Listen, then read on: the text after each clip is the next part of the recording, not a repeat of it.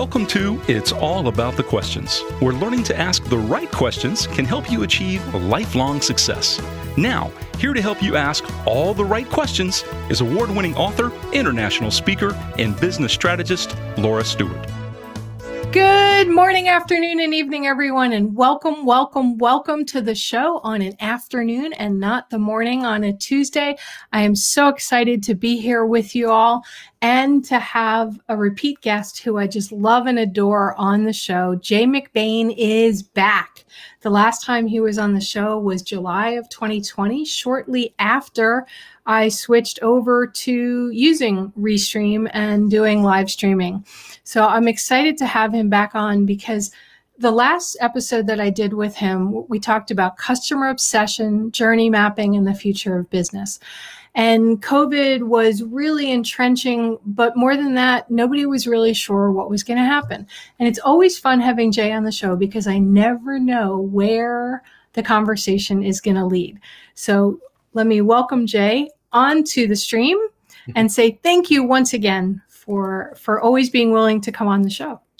Well, thank you for having me back. It's an honor to be a repeat guest. Yeah, and there's not very many of my guests that I like to have back on because normally it's like one topic and that's kind of it. But you are definitely one of those people, Jay, that I just love having on because I never know where the conversation is going to go. so I want to dive right in because we have so much to do and I know you have a hard stop as well. You work for Forrester, who is considered one of the leading companies with thinking outside the box, thinking where the future is going to go. And before you were even with Forrester, you were known as one, you know, renowned actually as somebody who was a futurist, somebody who took data, constantly was scanning what was going on in the world and making predictions and having them come true. So I just want to throw out an open ended question on what are your thoughts about what you've seen happen and what are the trends that you're seeing in business that people really need to start thinking about? Yeah, thank you for that introduction. And I think it goes back 27 years when I joined the World Future Society and you know started this idea. And the one thing I learned about being a futurist um, is that it's not about a crystal ball. It's not about you know trying to guess who's going to win the Super Bowl. It's about taking trends and things that are underway, you know, trains that are leaving the station and trying to connect dots at a level of scale, taking in the industry chatter, following the conversations, looking at what vendors and distribution and all kinds of companies in every industry are doing, and then bringing it back to why do we care? What does it matter? You know, all these kind of you know questions going forward. So that's that's kind of the the point. And a lot of what I publish are the watering holes that a lot of these conversations are happening in. So 143 different social groups or 100 podcasts like this one around the world that people are engaged in listening and, and contributing and collaborating inside these communities. The media and events and all these other things going on. So I try to keep my ear to the ground as much as possible. I'm watching, you know, trends as they develop. And before I go and make a you know major prediction at the end of the year that this is going to have a major impact i, I try to get enough data enough conversations with enough leaders in the in the uh, in the world uh, to, to see where it's really going you talk about you know all these different places you're looking and you make it sound really simple to look at all of these data points and put them into some sort of, oh, this is what I'm seeing. But yet I talk to my clients all the time. I talk to friends in in tech, friends who have different businesses not in tech. Um, you know, I'm a geek, always a geek, and I see how so many seem to not see signs that are right in front of them. So, what is it that triggers that moment for you, Jay, where you go, oh, that's important? Yeah, so let's use an example of something that just happened that I think is going to be really important and material for, for all your listeners. You know, a few months ago, Google and Apple two of the biggest tech companies in the world. But more than just being tech companies, they have 99% mobile share. Your phone is either an Android phone or an Apple phone. They also have 86% share of browsing. So I don't care what kind of laptop or desktop you use, you are browsing through Safari or Chrome 86% of the time. So two monumentally important companies to every company in every industry came up with privacy religion. They announced the end of cookies. They announced the end of targeting and tracing and all these tracker pixels and all this stuff. And this trend actually goes back 14 years, but it's pretty much been on the back burner where we all got our first social media accounts, you know, whether it's Facebook or LinkedIn, Twitter, wherever we are, you know, probably uh, over a decade ago. But over time, and it's taken elections, it's taken a pandemic, you know, this is becoming pretty heavy on many people's shoulders in, in terms of you becoming the product. The private information that you're sharing is being consumed and harvested by others. And it's in a lot of cases being used against you. So society, it built, it built, it built, and then it kind of exploded where I'm done being the product. And so, fast forward to this year, Google, who built half their business on harvesting your private data, made the announcement, but they see a brighter, you know, bigger opportunities ahead to build other businesses that doesn't rely on your personal data. Apple didn't really have uh, a strong because they don't build their business model around uh, advertising or using personal data. They sell hardware and, and software and things. So those two companies, you know, came to this decision, and now it's a front burner issue for everyone. And now we get to look at what would be the ramifications of this and how is it going to play out for the next 10 years. Okay. And again, it doesn't matter what industry you're in, it plays a big role because we understand that we talked about last time this buyer is changing fast. The pandemic is accelerating these changes of psychology and behavior in buying journeys. And we're getting better at understanding in our own lives, you know, how we buy a car versus how we buy a mattress versus how we buy software versus how we buy a toothbrush. You know, considered and non-considered purchases. But suffice it to say, on average, we spend 28 moments buying something that is of value, of, of a concept okay. of purchase. Think about the last time you bought a car and where you started and the moments you went through before hitting the dealership. I'll let you know that there's 365 kinds of cars. So you had to whittle 365, which is one for every day of the year, down to, you know, kind of the one or two that you were, you know, on your short list. Right. As you went through that work, you were watching videos. You were probably on social media.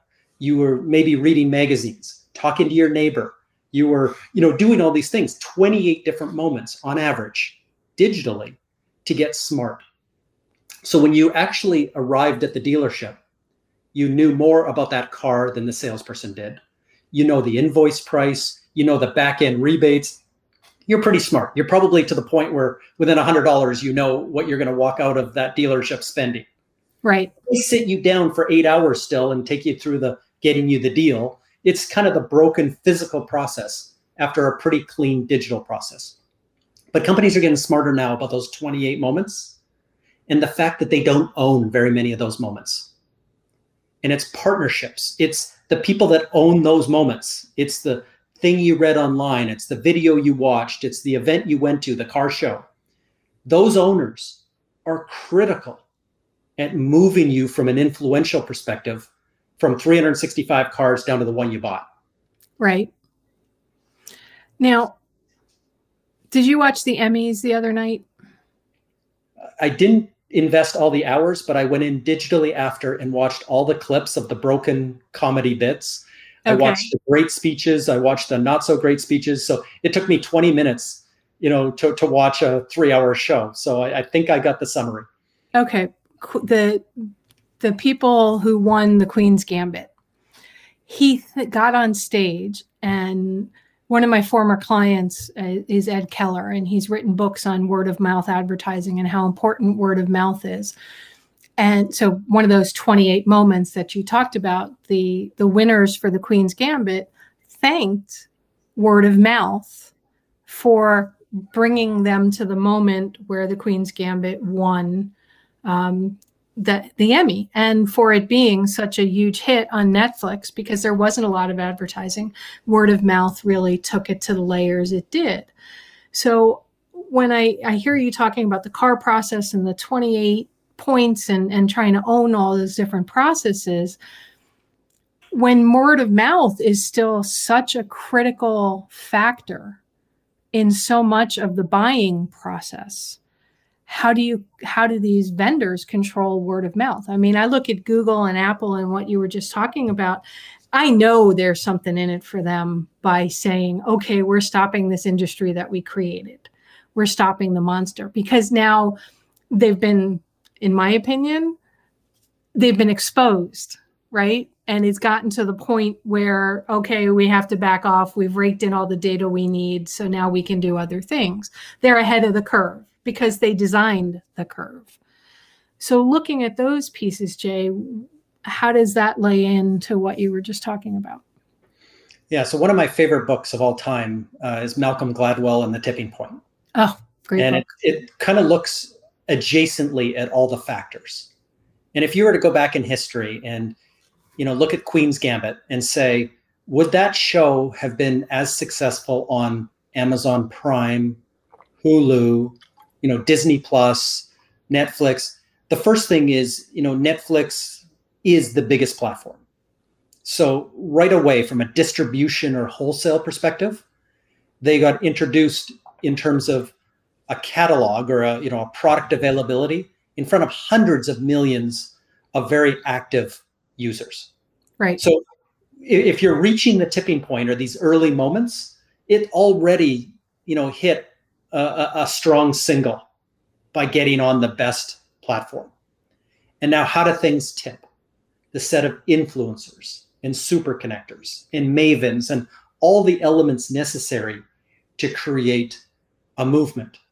And the Queen's Gambit actually was able to solve for so many of those angles. It was the right show at that time of the pandemic. It was when everybody was at home consuming lots of obviously right and looking for something new. We were in lockdown as well by the way. I mean there was no nothing open at that time.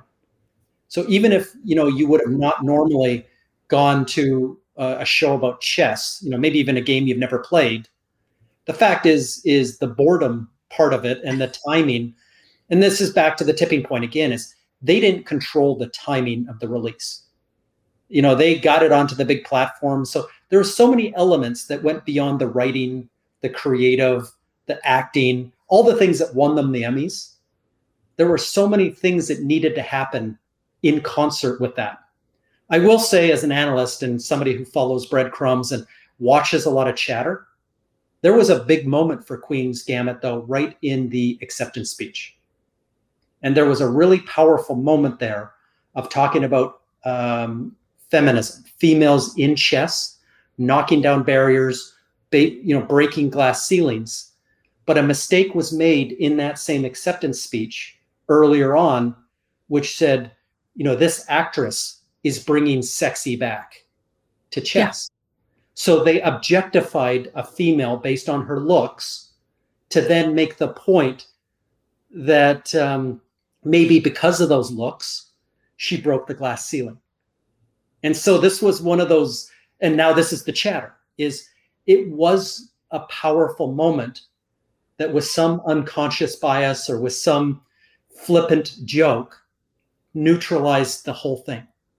Yeah. And what would have been maybe, you know, taking this wonderful show and wonderful statement and then launching it into, you know, the history of of of great turning points, you know, got damaged by uh, you know, uh, an ill-spoken acceptance speech in in full of emotion while there's a lawsuit because they literally put one of the wrong facts into the movie that wasn't into the series it wasn't even in the book it was correct in the book yeah. and it was an easily fact check thing about these same women of chess Yeah. that they wanted to make this character look even better, but why would you take a fact and make it wrong?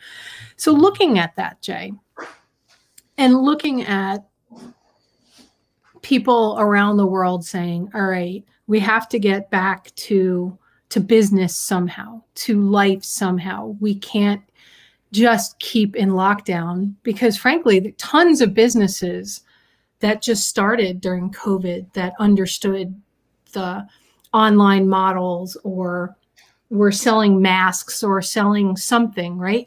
These people were making millions and millions of dollars. And brick and mortar businesses that didn't have didn't make that shift because they thought perhaps COVID wasn't going to last that long and they could just hang out for a couple of months. Restaurants who are still struggling. We have restaurants here that can't open because they have no staff. Okay. At some point, I don't like the term new normal. I don't like the term normal because our lives the last 50 years have changed every year. Something radical shifts. They, I, I just wrote an article for Vero's Voice magazine about what's happened in the tech industry since the iPhone came out in 2007. And nobody saw that coming except Apple and, and Jobs and stuff. And then all these other industries created. Well, COVID changed that whole paradigm and paradox. What do you think is going to happen next? I mean, how are people going to take this? People that made money during COVID, do you think they'll continue to make money as buildings start opening up, as businesses start going back out and events start happening and airfare starts going all over the place? Yeah, so there's a lot to unpack there, but right. you know, predicting the future is not predicting, like you said, a single normal. Right.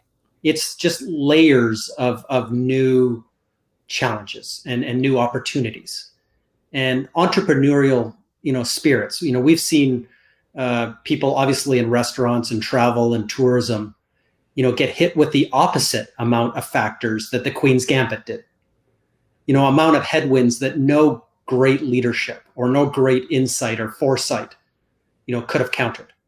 It was a time to hunker down and you know hopefully with some good you know reasonable leases and other things try to um, you know get through the the period. And now with delta variant and most of us are pretty shell shocked. We're trying to you know it's like a hurricane now. We're trying to yeah. think what's the e variant going to be? What's the f variant going to be? And where are they forming in the atlantic at this point? So there, there's a point of ptsd now that the delta for many people isn't a light at the end of the tunnel it's just the next thing.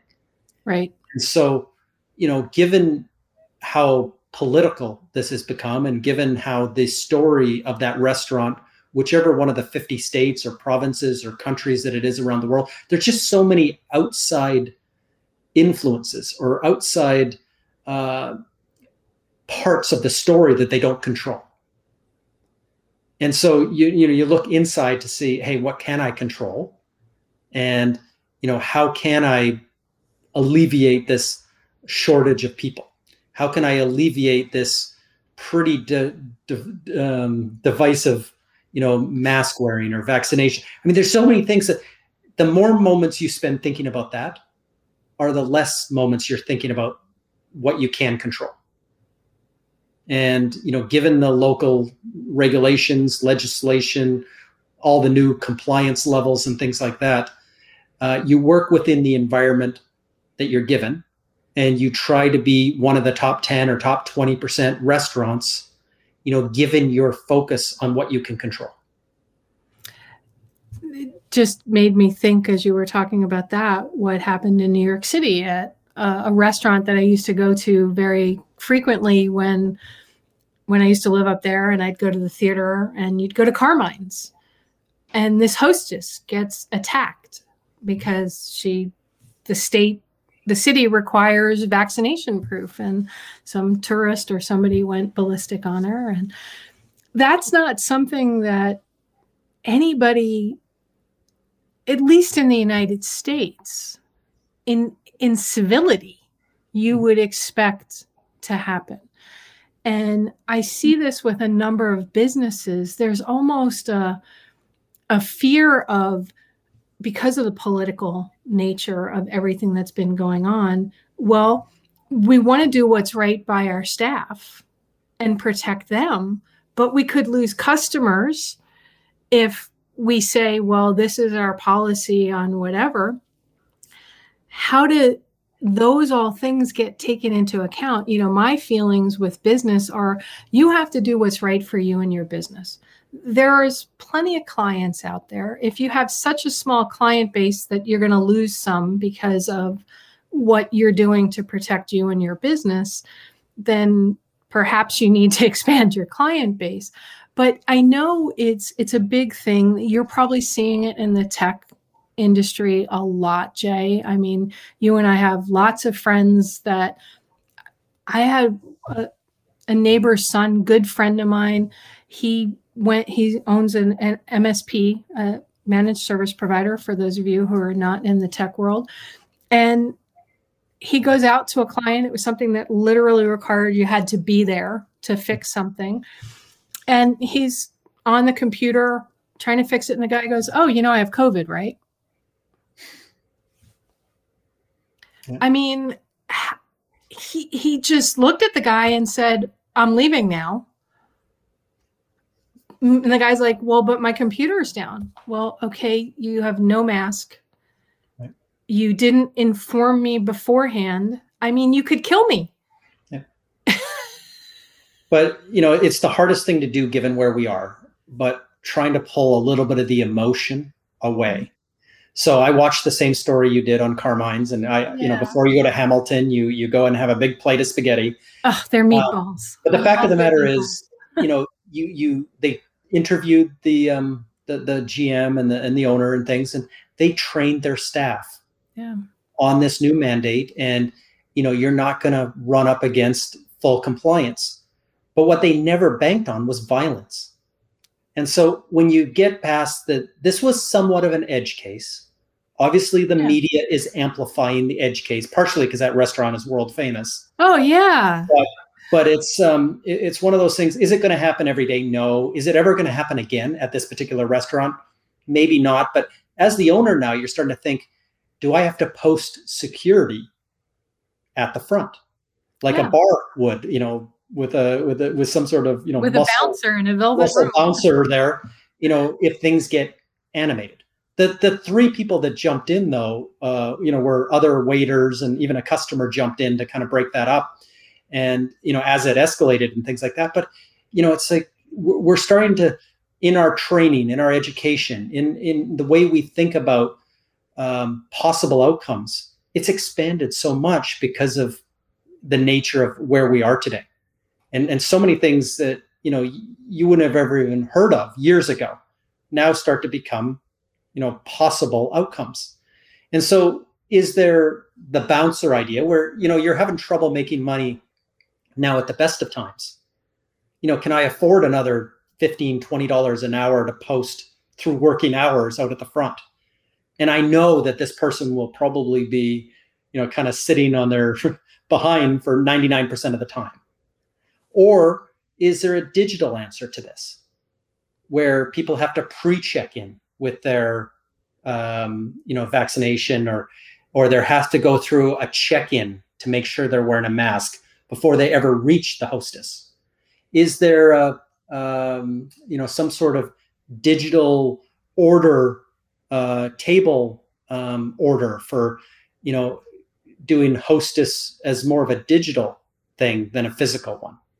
It's is there process changes that could happen. Or in the end are we overthinking an edge case that was obviously amplified by media? And as business owners we got to think about this because everything has a cost. Whether it's a cost of an extra person an extra piece of technology extra processes or the opportunity cost of doing nothing.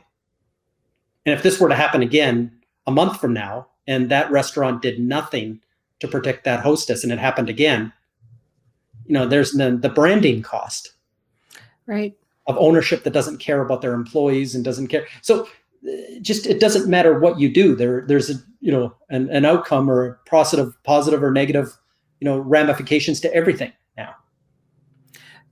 So, in your analytic mind, what would you run through with the owner of Carmine's to help them make a decision of to figuring out like the opportunity cost? Do we respond to this? Don't we respond to this? What do we need to plan for the next time it happens? What are what are the thoughts or the questions that you would be sort of spurring anybody listening that might have encountered this or be thinking about what would you say to the owner of Carmine's? Or yes, or even not just the owners of Carmine's. Let me just take that one step forward. The employees and the patrons even because there's multiple people there forget the press right because they're just going to take something to where they want to take it slow news day big news day it happens it's not like walter cronkite where he just read it and kept his personal opinions outside right that doesn't happen anymore so, okay, go ahead. yeah. So as an analyst, the first thing you realize is you don't have the answer. You know, you're you're not the smartest person in the room here. You don't like in this case, I don't know how to run a restaurant. I never have. But my advice to that owner is you're not going to figure it out yourself because it makes no sense to. If you break it into logic, what you want to do is go back into your peer groups or your user groups in your industry. There's the restaurant associations, there are obviously media groups, there's events, there's all kinds, there's a whole walled garden of community groups of owners, and there's millions of restaurants. Right. So there are very well engaged communities of people that are thinking about this every day. They could be a competitor of yours across the street, or they could be across the country in California, which is also going through, you know, different things. But the, the point is different people are trying different things and all an analyst is trying to do is connect dots. For the restaurants here, here, and here who implemented these following things, it seems to correlate with this outcome, either positively or negatively. So, again, the, the, as you said, this story has so many layers to it with so many people involved and so many things. It all becomes numeric at some point. It's about risk obviously the health and safety of your employees and your patrons and, and everyone else is, is paramount. But the risk for the business is that, you know, what is the possibility of reoccurrence? What's the possibility of stopping a reoccurrence, you know, before it happens or, or early enough before it escalates? Is it more training? Is it more personnel? Is it more technology? So walking through all that as an owner of a restaurant, I don't want to be spending weeks investigating what could in in the end be an edge case. Yeah. And I know that the media loves edge cases, but you know, I've got to come in with a very reasonable and actionable set of tactics. And you know, I may choose by the end, given my peers, given my community, given people that are experts in what they do, along with myself, the answer might be to do nothing. But you know, making a decision to do nothing is actually still a decision in this right. case. And you know, you're understanding the ramifications of that, you know, of your brand, of the business, of everything else. And you're just going to make the best decision you can with the information in front of you, but it's not you making the decision. You're going out to the broader audience and getting the most diverse and inclusive set of opinions and set of data that you can to back up your decision. I just wrote myself a note about that something you just said making a decision to do nothing is still doing something and i still think I, I really think that a lot of business owners don't think about that right at least from my experiences of what i've seen they feel that they have to do something for every action that happens for every incident that happens you have to do something and I think that's escalated quite a bit with social media, with everybody having a camera. I, I recently watched Blue Bloods from season one all the way through. I had never seen it before.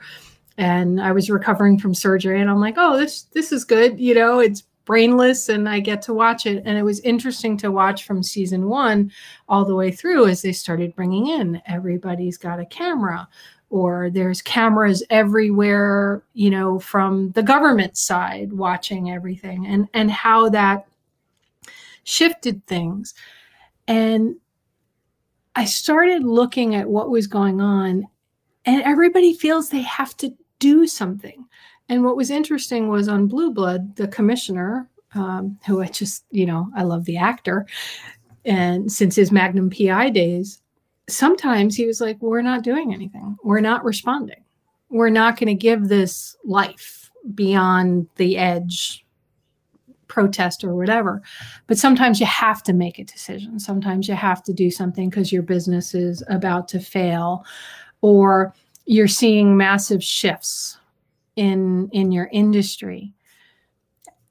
Have you seen some sort of markers along the way of when somebody needs to go this isn't a moment of no decision this is a moment of I have to do something. I have to make a decision.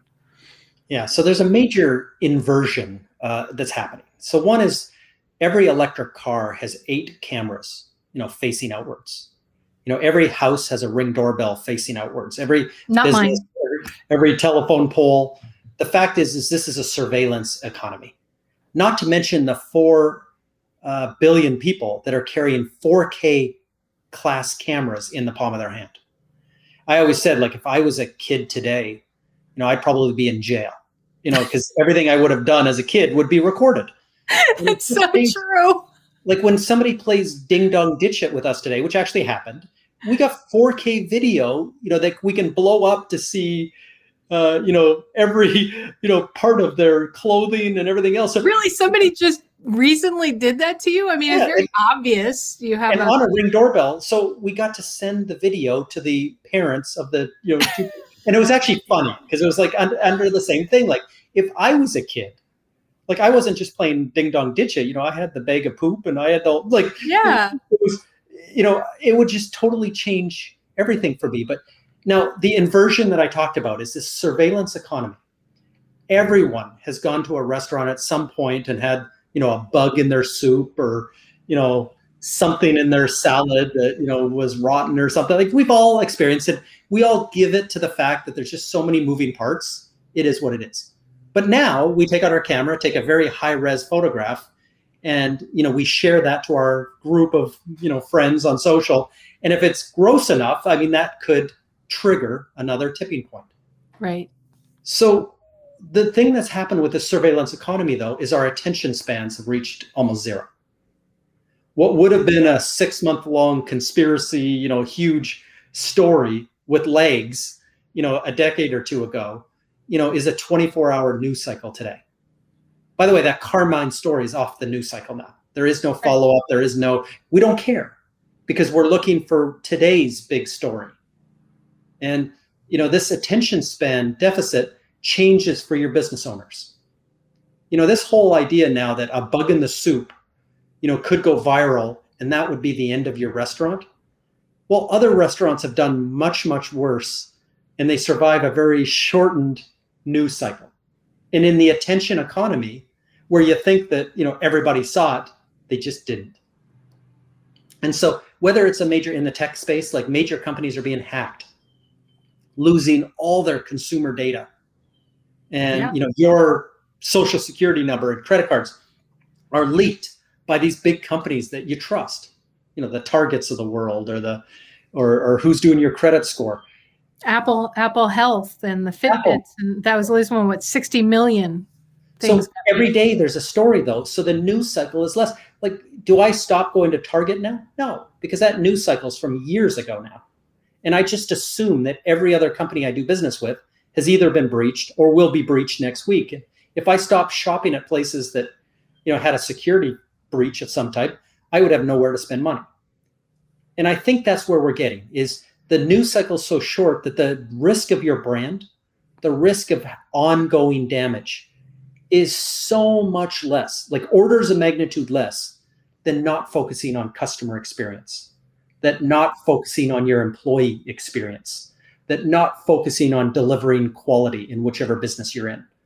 You know, this journey that the customer's on, getting in those first 28 moments, getting into that retention mode to earn their business on a repeating, never ending lifetime value of that customer. That's where the attention lies. There will be little things that come up or big things that come up along the way. The good news, though, is they're not as dangerous as they used to be, or life ending or company ending as, as they used to be. You've got to be careful. But again, every moment you spend worrying about an edge case is a moment you're not worrying about the critical things we just mentioned. As long as your brand or your history is not f- overloading with edge cases. So, focusing on doing the right things and building your business and what you do well needs to always be there so that you can survive an edge thing. I'm thinking. Well, yeah. And by the way, the definition of edge is if it happens more than once, it's no longer an edge case. It's kind of below the bell curve. And delivering low quality or or having something happen repeatedly is a broken process. It's a bro- broken workflow. It's a broken uh, set of education or training or skills. I mean, this is this is the point of is something the first time something ever happens, you could say it's an edge case. The second time, it no longer qualifies as an edge case. Okay. And that's as a business owner, you've got to, you know, make that decision. And part of the, you know, follow on from Carmine's is this idea of could this happen again? What are the chances of this happening again? Because if it happened again, you know, again a few weeks from now, and it hit the national press and New York Times again, now next time you're going to watch a Broadway show, you might actually skip Carmine's and go eat your meatballs somewhere else. Yeah. I'm thinking of other restaurants in the area. I've been to Junior Sardi's, all all all the usual suspects and stuff. We don't have a lot of time left for today, but I want to just go a little bit further in this because I can picture my listeners saying, well, with the airlines for decades now, they've been it's no longer edge, right? It's hit after hit after hit. I mean, a validated and on video, horrible things that happen at this point. Training should have happened, but obviously they don't want to change the culture or they can't change the culture or they just give lip service to it or maybe customers are just going off the charts but when a lot of small business owners see things like that, a lot of entrepreneurs, they're like, well, we can weather everything. Is it true that every business can weather everything, even if you've changed things? Or is it just somebody like Google or Apple or Delta or United Airways? You know, they're just so ubiquitous to the culture, to the business environment almost too big to fail. But you know, I've seen Eastern Airlines. I, I'm of that age. I'm 58. A lot of the airlines I flew on no longer exist, right? So, at what point do you have to say, I can fail? Is it something that always has to be in the back of your mind, or no? It's just expanding a bit on the other thought. Well, I think as an entrepreneur, um, no one can, you know, be immune to those thoughts. Um, you don't want to spend a lot of time inside those thoughts and trying to figure out the, you know, 500 different ways you could fail. Um, but it's a good example of, you know, when I talked about things outside of your control, the world is more on edge. The world is more divisive. The world is more angry than than it, than it's ever been, and we always know that air travel increases the level of stress we understand the degree of cortisol and all the you know chemicals that get highlighted. And you're amped up. You're, you're, you know it's just always a moment of higher heart rate and more tension. And, and people are angrier um, when they're on public transportation not just flights. I mean you see it on trains you see it in buses. Yeah. i mean just this is a society thing now. So these airlines i mean obviously they're trying to create environments. Like i think of uh, Southwest and things, and trying to you know levitate a bit and you know make Yeah. a bit more humor and try to lower the temperature. But every day now we're seeing 4K video coming out of some airplane and somebody going off the charts in bad behavior, punching, kicking, screaming, getting duct taped to the seat, you know, abuse and actual harassment and and right down to physical violence of airline crew and having people resign uh, because of it. And you know, you look back to the airlines and you know, you you start these edge cases now aren't edge anymore. They're they're happening every day. And you've got air marshals and you've got increased security and all the different procedures of you know dropping into that next airport and getting police on board and uh, stop serving alcohol. There, there's been so many you know kind of reactive things to try to lower the temperature, and you kind of feel for them a little bit because they're serving a different clientele than maybe a restaurant would or a or a hotel would be.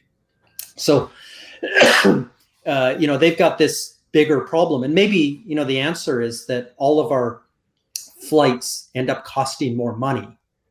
We start earning some more legroom. We get more employees at the gate to handle kind of the stress. We have a better onboarding. We have more uh, options for entertainment, and you know, maybe they're you know are cutthroat. You know, I want to fly everywhere for a hundred dollars. Dipped a little bit too low on the customer experience side to deliver profitably. Right. Maybe the answer is it's two hundred dollars, and there are some more than you know two nuts and a bolt, and there there's a bit more um, frivolities than than what a one hundred dollar flight would be. But if you raise that bottom bar and force the market to do that, and maybe you know this is where you talk about regulation and, and things like that as well. You know, maybe we have to jump from the bottom and have the resources necessary as a business owner to elevate the customer experience. The the price of a place, uh, plate of spaghetti goes up by three dollars, which funds the bouncer at the door or the technology to alleviate some of these things. Right. Yeah, I, I love that that idea and that concept. I flashed to a picture when I was a little girl traveling with my mom and my dad and my brother when he was still alive. Well, they're all three in heaven now. It's just me.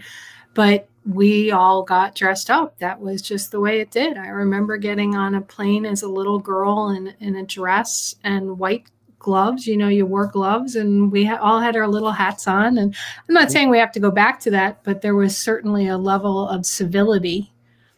And they served you a meal. You got a fork and knife, and Yeah, you know real was- fork and knife. it was an unbelievable experience. Yeah.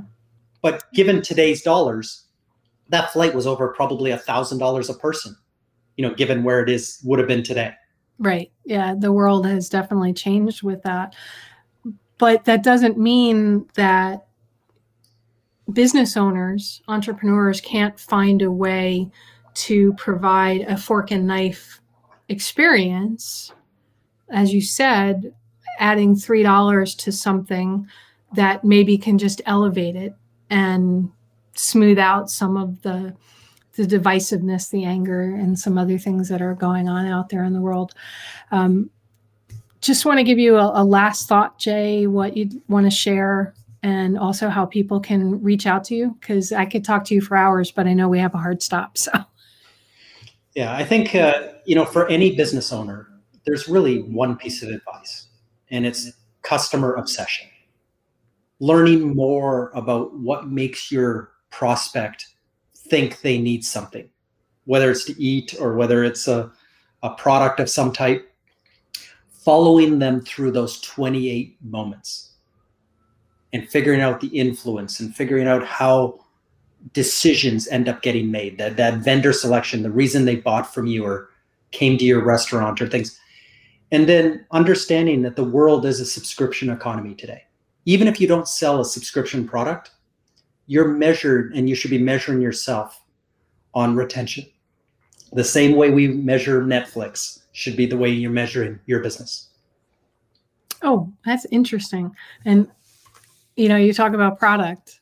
Since my gallbladder surgery, I've been drinking smart water and I swear it's making a difference. It has electrolytes in it or whatever.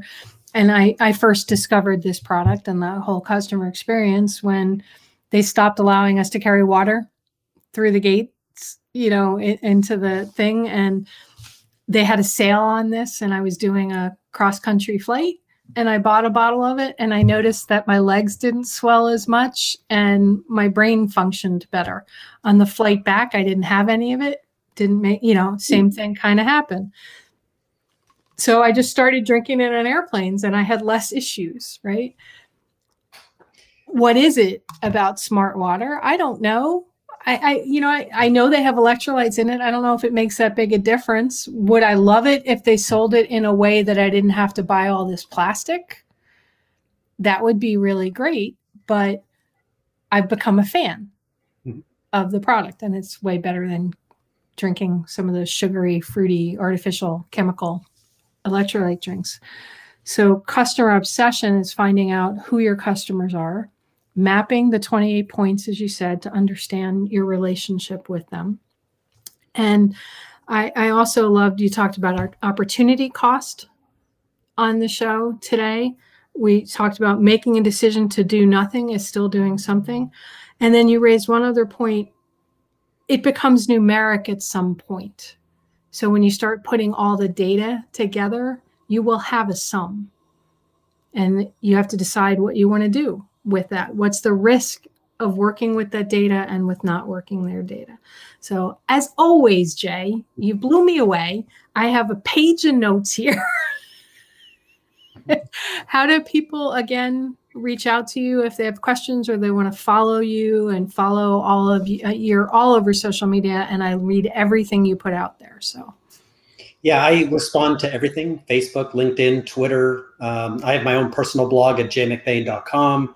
I have my uh, business blog at Forrester. So either type me into a search window or in, into one of your social networks, and I'm happy to respond to your message there if you want me to chase down one of the numbers or what how it might apply to your industry or apply to your type of business. Happy to help you. That's awesome. And by the way, we have a milestone here today. This is my first LinkedIn Live. I just got approved to stream live to LinkedIn, and you are my first guest. I, think I, I made it. First, I think I was your first guest on Restream as well. So I think, I think you were too. Exactly. So it's just like lots of firsts when I deal with Jay McBain, the world-renowned right. futurist. next time, next time you have a first of something, I will be back. All right, that sounds awesome. Thank you so much for being on the show. Thank you. I hope you took lots of notes, everybody. But if you didn't, you can get the recording of this on everywhere podcasts are found, um, on YouTube as well. If you want to watch the video, if you're listening to this on podcast and you wanted to see Jay's face as he was talking, you can find it um, anywhere that I've live streamed, including LinkedIn Live. Remember to keep customer obsession in the forefront of your mind and map that journey as Jay talked about. If you missed the first episode with him, July of 2020, you'll want to capture that one as well. And remember, at the end of the day, the right questions can change your life. So, what are you asking today? Have a great day, everyone. You've been listening to It's All About the Questions, starring Laura Stewart. Connect with Laura at it'sallaboutthequestions.com and download a free workbook that will help you ask better questions starting today.